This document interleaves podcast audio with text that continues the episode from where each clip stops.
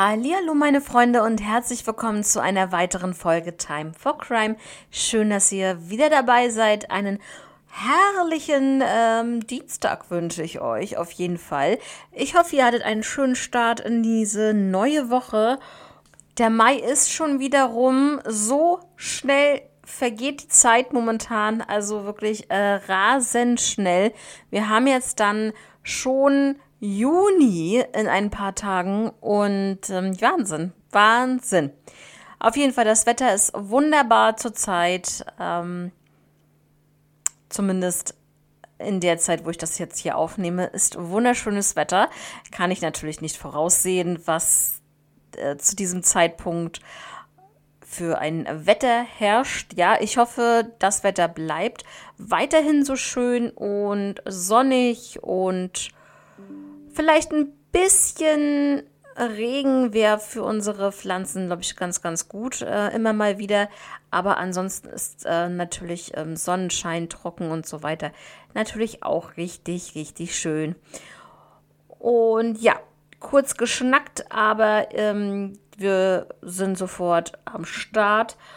Heute mit zwei neuen Fällen auf jeden Fall. Wir gehen in, im ersten Fall nach Australien ja, seid gespannt und wir starten einfach jetzt sofort.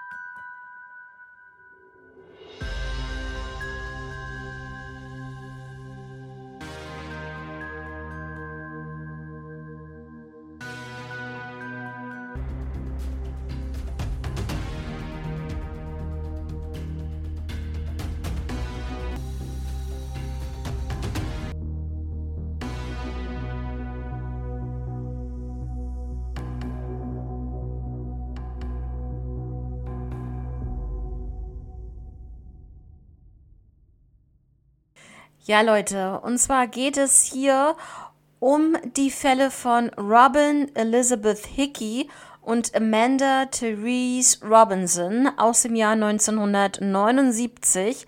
Und da muss ich dazu sagen, dass wir ja hier schon zwei ähnlich gelagerte Fälle aus Australien hatten, die wir nachher nochmal ansprechen werden. Und in diesem Zusammenhang fehlten diese beiden Fälle noch. Deswegen habe ich mir gedacht, dass ich die heute nochmal mit dazu packe und ähm, dass wir sozusagen einmal das ganze Paket haben. Aber das, ähm, da kommen wir gleich zu. Ja, kommen wir erstmal zu Robin, Robin Hickey. Robin wurde am 2. Mai 1962 geboren. Im April 1979 war sie also 16 Jahre alt, arbeitete als Zahnarzthelferin und lebte in Belmont North in New South Wales. Sie verließ am Samstag, den 7. April 1979 um 19.15 Uhr ihr Zuhause und wurde dann zuletzt an einer Bushaltestelle am Pacific Highway gesehen.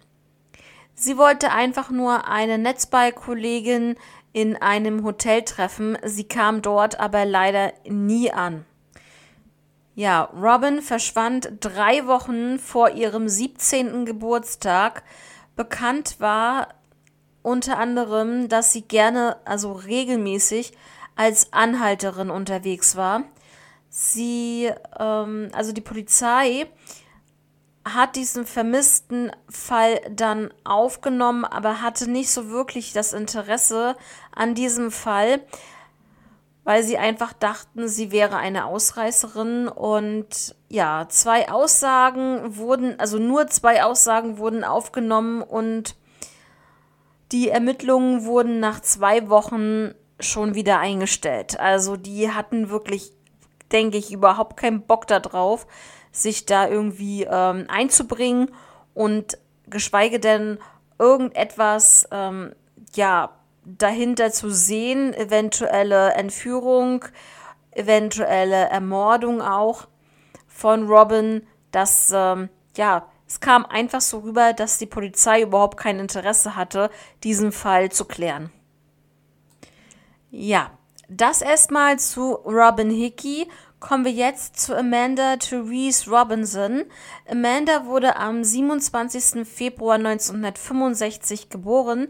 Sie lebte in Swansea, New South Wales und 1979 war Amanda 14 Jahre alt. Sie besuchte die damalige Hunter Sports High School in Gateshead. Und ja, diese Schule liegt direkt am Pacific Highway.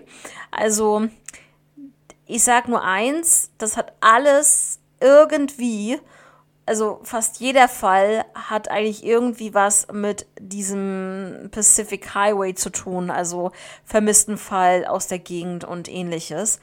Also es ist schon wirklich ähm, kein Zufall mehr, finde ich. 14 Tage nach dem Verschwinden von Robin Hickey verschwindet auch Amanda. Amanda besuchte am Samstag, den 21. April 79, einen Schulball an ihrer Highschool und war auf dem Nachhauseweg. Sie ging die Lake Road in Swansea entlang. Also da wurde sie gesehen und ist dann nicht mehr aufgetaucht. Die Polizei war in diesem Fall wieder sehr unprofessionell und inkompetent und ja, sie haben halt auch zu dem Fall von Robin Hickey auch keinen Zusammenhang ge äh, gesehen. Und ja, was soll man dazu wieder sagen? Ähm, wie ich vorhin schon gesagt habe, ich denke kein Interesse daran. Höchstwahrscheinlich schon wieder eine Ausreißerin, so wie viele, so dachten sie bestimmt ich will da niemand irgendwie Worte in den Mund legen, aber Leute, wenn das bei Robin Hickey schon so gewesen ist, dann wird es auch bei Amanda so gewesen sein. Und ja, obwohl sie halt, wie gesagt, vom Schulball auch nach Hause gehen wollte. Ich meine, das ist ja trotzdem schon ein bisschen so Alarmglocken. Aber vielleicht haben die halt wirklich gedacht, dass sie mit einem Jungen mitgegangen ist und ja, warte mal ein paar Tage und dann taucht sie schon wieder auf, ne? Das äh, das Gewöhnliche, wenn die Polizei da nicht wirklich ähm, ja so intensiv sucht oder überhaupt nicht sucht, dann äh, kommt eigentlich immer nur dieses Argument und das finde ich einfach nur lächerlich. Ja, außergewöhnlich war hier, dass keine Aussagen gemacht wurden und auch keine Aufzeichnungen geführt wurden von der Polizei, was sehr komisch ist eigenartig und äh, wie ich schon gesagt habe, außergewöhnlich. Ja, mehr als 30 Jahre dauerte es, bis die Angelegenheit an einen ähm, Gerichtsmediziner weitergegeben wurde. Und 20 Jahre nach dem Verschwinden der beiden Mädchen äh, wurde eine Strike Force Fenwick gegründet. Man zog auch einen Serienmörder hier überhaupt nicht ansatzweise in Betracht, was ich da wirklich auch sehr, sehr schlimm finde. Ich meine, ja, es war 1979 und ähm, vielleicht hatte man zu dem Zeitpunkt noch nicht so wirklich mit Serienmördern zu tun und hat vielleicht auch die Gedanken nicht so dass man da auf einen Serienmörder kommen könnte. Aber trotzdem finde ich das schon wirklich fatal. Im April 2019 hm, wurden die Strike Force Arapaima gegründet. Das heißt, ähm, diese Strike Force hat sich also damit beschäftigt, nicht nur mit dem Fall von Robin Hickey und hat auch den Zusammenhang gesehen mit dem Fall vom Verschwinden von Amanda Robinson. Und jetzt kommt's. Zwei andere Fälle, die ich hier schon behandelt habe, wurden hier auch integriert und man geht davon aus, dass alle vier Fälle im Zusammenhang bestehen und dass es hier höchstwahrscheinlich sich um einen Serienmörder handeln könnte. Und zwar sind die anderen beiden Personen Leanne Goddell und Gordana Kutewski. Und genau, wie gesagt, diese beiden Fälle hatte ich ja schon mal euch mitgeteilt. Und jetzt geht es erstmal darum, dass auch in diesen beiden Fällen eine verdächtige Person da war, also in diesen Fällen schon mal separat und jetzt natürlich auch in allen vier Mordfällen, höchstwahrscheinlich Mordfällen, muss ich dazu sagen, ja. Man geht jetzt davon aus. Und zwar ist es hier der Serienmörder Ivan Milat. Ähm, wobei man sagen muss, muss ich nochmal dazu sagen, dass äh, die letzte, also Gordana Kotewski, ähm, erst 15 Jahre später verschwand als die anderen drei, ja.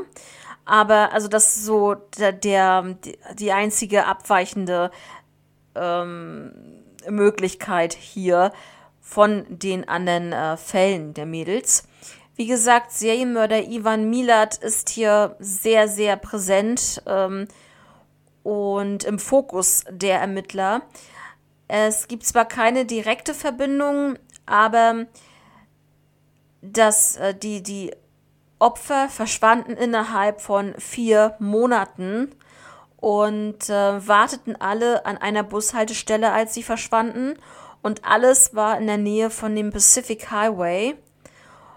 Sie wurden auf einem Samstag vermisst gemeldet oder verschwanden auf einem Samstag und es waren alles junge Frauen. Ivan Milat, wie ich damals auch schon gesagt habe in den anderen Fällen, ist für die Backpacker-Morde bekannt gewesen und er arbeitete im Straßendienst in, wie gesagt, in der Nähe von diesem Pacific Highway.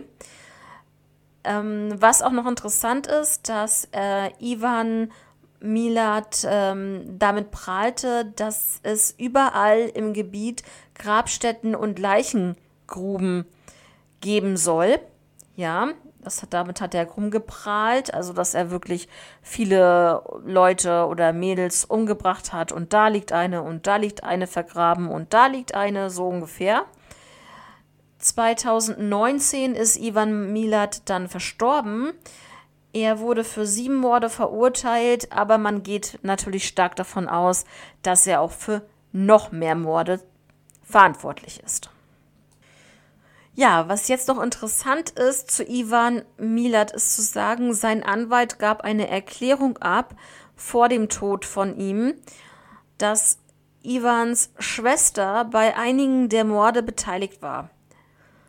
Gut, er hat das halt so abgegeben, diese Erklärung, aber ob das wirklich so passiert ist, ist ja auch die Frage. Sein Bruder sagt, es gibt eine weitere Straftat, die begangen wurde, die aber nicht im Zusammenhang mit Ivan steht. Und zwar ist ähm, der Taxifahrer Neville Knight äh, von seinem Rücksitz aus ähm, angeschossen worden mit einer Schrotflinte. Er hat überlebt, aber er hat seitdem eine Lähmung. Und genau. Und diese Straftat soll Ivan Milat auch begangen haben. Ja, die zweite Theorie nach der Theorie, dass es Ivan Milat war, äh, ist, dass es Neville Drinkwater war. Neville Drinkwater war damals 19 Jahre alt, wurde dann festgenommen. Äh, in seinem Auto wurde eine Schere gefunden. Okay, gut, das ist nun mal noch nicht so außergewöhnlich. Eine Schere, Tonbänder wurden gefunden und pornografische Zeitschriften. Gut, das mal dahingestellt, ist, ist ja auch nicht für so einen jungen Mann ungewöhnlich, vielleicht, ja aber trotzdem wurde er verdächtigt im Fall des ähm, Verschwindens von Amanda Robinson. Aber ja, man muss ihn wohl ausgeschlossen haben. Ich habe da leider keine weiteren Informationen dazu. Er ist halt dort tatverdächtig, aber ob er jetzt noch wieder in der Zwischenzeit ausgeschlossen wurde, das ist mir leider nicht bekannt. Wir haben dann noch einen dritten Mann, und zwar heißt dieser Calvin John Macy. Er wurde wegen ähm, Vergewaltigungen verurteilt. Er wurde dann auch zum Verschwinden von Robin Hickey ähm, befragt. Er bestritt aber die Tat. Und er hatte, was halt auch interessant ist, die, seine Vergewaltigungsopfer hat er am Pacific Highway mitgenommen. Also, ne, das ähm, war dann so der Zusammenhang, wo sie dann dachten, dass er vielleicht wirklich mit dem Verschwinden der Mädels irgendwas zu tun haben könnte. Leider auch in diesem Fall gibt es weit keinerlei weitere Informationen. Die vierte Theorie ist, dass es ein reicher Geschäftsmann war. Mm, dieser steht im Verdacht, am Verschwinden von Robin und Amanda beteiligt gewesen zu sein. Er lebt an der Gold Coast und war dann sozusagen als Geschäftsmann dort unterwegs. Aber ja, hier fand man dann auch nichts. Also das war dann so eine kleine Theorie, aber halt nichts ähm, Bestätigtes. Die fünfte Theorie ist, dass es ein unbekannter Täter war, beziehungsweise ein Serienmörder, ein anderer Serienmörder als Ivan Mila zum Beispiel. Und ähm, es kann natürlich sein, dass äh, zu diesem Zeitpunkt zwei Serienmörder dort aktiv waren in derselben Region zur selben Zeit. Man weiß es nicht. Es kann ja immer mal sein. Und ja, das ist halt auch nicht bestätigt. Das ist alles nur Theorie, ja. Und ähm, genau, jetzt einmal ähm, beschreibe ich jetzt mal Robin Hickey. Robin verschwand am 7. April 79, wurde das letzte Mal am Pacific Highway um 19.15 Uhr gesehen. Sie war 16 Jahre alt, 1,60 Meter groß und schlank, hatte blaue Augen und braune Haare. Amanda Robinson verschwand am 21. April 79, war 14 Jahre alt, 1,60 Meter groß und schlank, braune Augen und braune Haare. Wenn Robin heute noch leben würde, wäre sie 60 Jahre alt und Amanda wäre 57 Jahre alt. Ja, eine Belohnung wurde hier ausgelobt, eine Mega-Belohnung in diesem Fall von einer Million Dollar. Wenn aber beide Fälle aufgeklärt werden durch, eine, durch einen Hinweis einer Person, dann gibt es eine Belohnung von zwei Millionen Dollar. Das wurde nämlich auch so gesagt, wenn beide Fälle aufgeklärt werden. Und also Leute, jetzt sind wir sozusagen komplett in dem Fall dieser vier höchstwahrscheinlich Morde beziehungsweise vier vermissten Fälle aus Australien, die aus dem Jahr 1979 stammen und wirklich alle echt viel gemeinsam haben. Also wie gesagt, der Fall von Gordana Kotewski ist natürlich 15 äh, Jahre später passiert, ja. Also weiß man da nicht genau, ob das derselbe Täter war aber man hat diesen Fall trotzdem hier mit reingebracht. Ne? Deswegen nicht falsch verstehen, also der ist 15 Jahre später, die anderen drei 1979 passiert. Wie gesagt, Pacific Highway ist hier ähm, angesagt. Ähm, sie verschwanden alle dort. Es waren junge Frauen, wirklich, ähm, ja, 14, 16 Jahre alt und ja, man kann dazu einfach gar nichts sagen. Ich äh, gehe davon aus, dass es hier nicht ein Einzeltäter war, dass es beziehungsweise ein Einzeltäter ja, aber in dem Fall ein Serienmörder, so wollte ich das sagen. Das glaube ich schon. Ich kann mir vorstellen, dass es Ivan Milat war. Das Problem ist einfach, er ist verstorben und ich weiß nicht, wie es dort in Australien ist, ob man auch noch nach dem Tod eines ähm, Hauptverdächtigen, sag ich mal, noch weiter recherchieren darf, ermitteln darf in diese Richtung. Würde mich auf jeden Fall freuen, wenn da irgendwas rauskommt, äh, zwecks man weiß es ja immer nicht, DNA oder sonst was. Ist auf jeden Fall, ähm, sind auf jeden Fall in Australien schon bekannte Fälle, weil das wirklich vermissten Fälle sind, die halt schon sehr, sehr lange zurückliegen, die noch nicht aufgeklärt sind, wo man eigentlich dran denkt, dass es halt ein Serienmörder ist.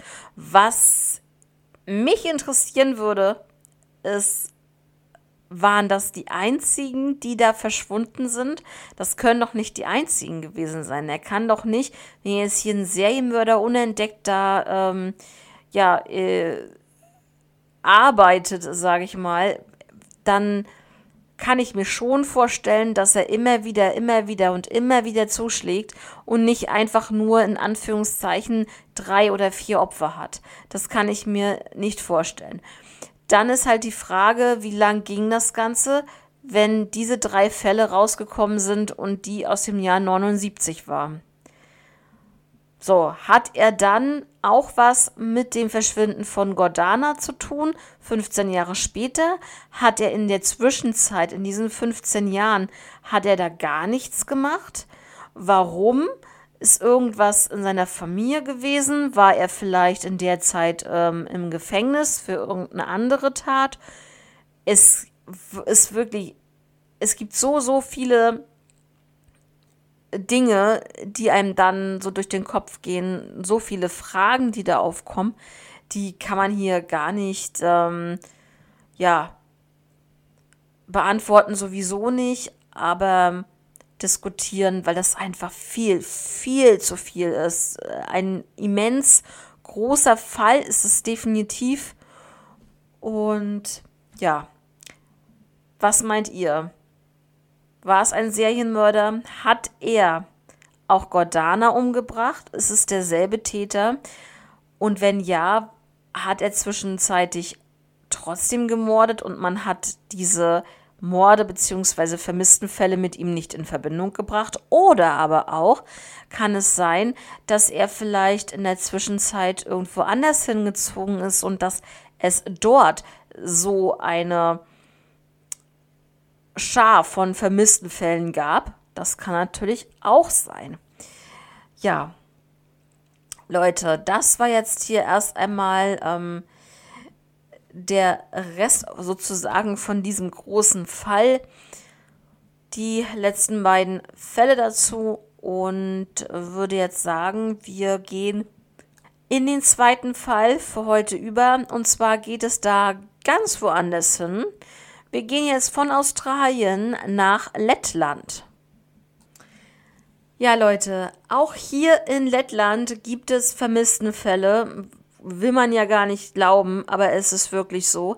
Es geht hier um den vermissten Fall von Valerius Romanovas aus dem Jahr 1996.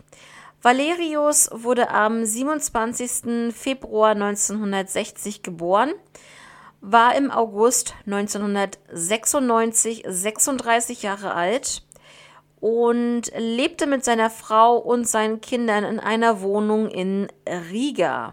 Zuletzt gesehen wurde er am Morgen des 5. August 1996 und zwar fuhr er da mit Kollegen zur Arbeit. Also er ist dort auch auf Arbeit angekommen, alles gut und schön aber er kam dann nach der Arbeit nicht mehr nach Hause.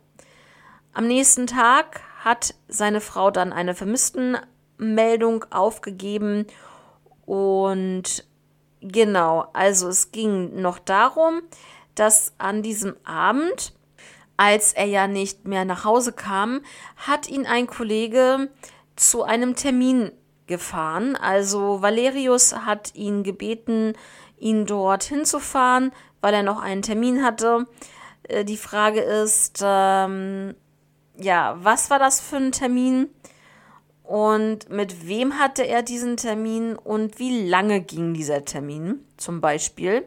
Er ist ja, wie gesagt, danach gar nicht mehr nach Hause gekommen und man weiß auch nicht, ob er überhaupt diesen Termin ja wahrgenommen hat.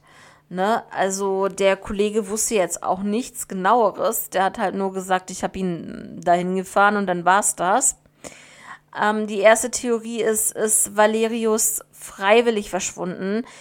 Hm, das glaubt man nicht, denn äh, erstens hat er kein Geld mitgenommen, seine persönlichen Gegenstände und auch Dokumente hat er zu Hause gelassen. Und ähm, man denkt sich, dass er vielleicht dann doch einfach ohne irgendetwas abgetaucht ist, weil er eventuell Angst vor jemanden hatte. Inwiefern, das äh, kann man natürlich jetzt wirklich nur wieder spekulieren. Das ist äh, hier nicht ersichtlich gewesen. Die zweite Theorie ist ähm, dieser Termin. Ja, ähm, gab es wirklich diesen Termin oder war das nur eine Ausrede, dass er ihn, dass er, also dass, dass der Kollege ihn irgendwo absetzen sollte? Ähm, gab es Aktivitäten seitens Valerius, die wirklich so ein bisschen in eine kriminelle Richtung gingen, das weiß man halt auch nicht genau. Und vor allen Dingen, mit wem hatte er diesen Termin und worum ging es bei diesem Termin? Also wenn es diesen Termin wirklich gegeben hat. Ne? Aber ja, wie wollen wir da eine Antwort finden, wenn wir ja noch nicht mal wissen, ob es diesen Termin gab, ob er wirklich da war? Ja, die dritte Theorie ist aber auch sehr interessant und das äh, fiel mir auch so ein, als ich diesen Fall recherchiert habe. Denn der einzige, der Valerius noch lebend gesehen hatte, zuletzt sozusagen, war sein Kollege, der ihn ja angeblich zu diesem ja, ominösen Termin bringen sollte. Ja, also es kann sein, dass es natürlich der Arbeitskollege war ja, ähm, war dieser Termin von ihm nur ausgedacht? Eine Ablenkung? Also kann ich mir auch schon sehr, sehr gut vorstellen. Vielleicht gab es da irgendwie Reibereien zwischen den beiden. Und äh, vielleicht sollte er ihn auch nach Hause fahren und wurde da vielleicht im Auto von seinem Kollegen angegriffen. Ne? Natürlich ist es so Spekulation. Wir wollen hier niemanden ja in irgendeine Richtung ähm, schieben als Verdächtigen oder sonst irgendwas, aber man muss halt wirklich, so wie die Polizei und die Ermittler auch, wirklich äh, ringsherum gucken und ähm, ja, sich alle Möglichkeiten offen lassen, was in diesem Fall dann wirklich passiert ist und wer vielleicht der Täter sein könnte. Die Beschreibung von Valerius er verschwand am 5. August 1996 aus Riga, Lettland. Er war 36 Jahre alt, 1,84 Meter groß und schlank, hatte dunkle Haare und grüne Augen. In diesem Fall wird leider nicht mehr aktiv ermittelt. Also, das ist so wie in anderen Fällen, in anderen Missing Cold Case Fällen zum Beispiel, dass die Ermittler ja, auf Hinweise aus der Bevölkerung angewiesen sind. Und wenn da nichts mehr kommt, dann wird erstmal aktiv so gar nicht ermittelt, ja. Und ja, wie gesagt, der Fall ist äh, 26 Jahre, fast 27 Jahre her. Wenn Valerius doch noch leben sollte und er wirklich irgendwo vielleicht ein neues Leben angefangen hat und er immer noch am Leben ist, ja, da müssen wir auch mal davon ausgehen. Kann ja auch sein, dass man auch irgendwie durch einen Unfall stirbt oder durch äh, eine Krankheit stirbt. Aber wenn er heute noch am Leben ist, dann wäre Valerius 62 Jahre alt. Ja, das war's auch schon in diesem Fall. Also ich finde das schon so ein bisschen creepy. Aber ich tendiere immer noch so ein bisschen zum Arbeitskollegen. Aber Leute, es kann trotzdem dieser Termin, bei dem Termin irgendwas passiert sein, ganz klar. Ja, was meint ihr? Schreibt mir gerne, wenn ihr das ähm, über YouTube hört, in die Kommentare. Würde mich sehr freuen, mit euch darüber zu diskutieren. Und ja, und ansonsten wisst ihr ja Bescheid über Instagram time-for-crime. Und da bin ich natürlich ähm, ja, für alles offen, was ihr da diskutieren möchtet über die Fälle. Wenn ihr mir vielleicht auch Fallvorschläge schicken möchtet, immer her damit, freue mich sehr drüber. Und ähm, ja, dann würde ich sagen, wir sind dann auch schon am Ende heute. Ich wünsche euch jetzt noch eine angenehme Woche. Hoffentlich schönes Wetter, ja. Passt auf euch auf, bleibt natürlich gesund und Freitag die neue Folge natürlich nicht verpassen. Ganz wichtig. Und dann haben wir schon Juni. Ja, am Freitag haben wir schon Juni. Unglaublich. Wie gesagt, die Zeit rennt jetzt richtig doll. Also wünsche ich euch jetzt noch bis dahin eine schöne Woche. Wir hören uns am Freitag wieder. Und bis dahin, macht's gut. Ciao.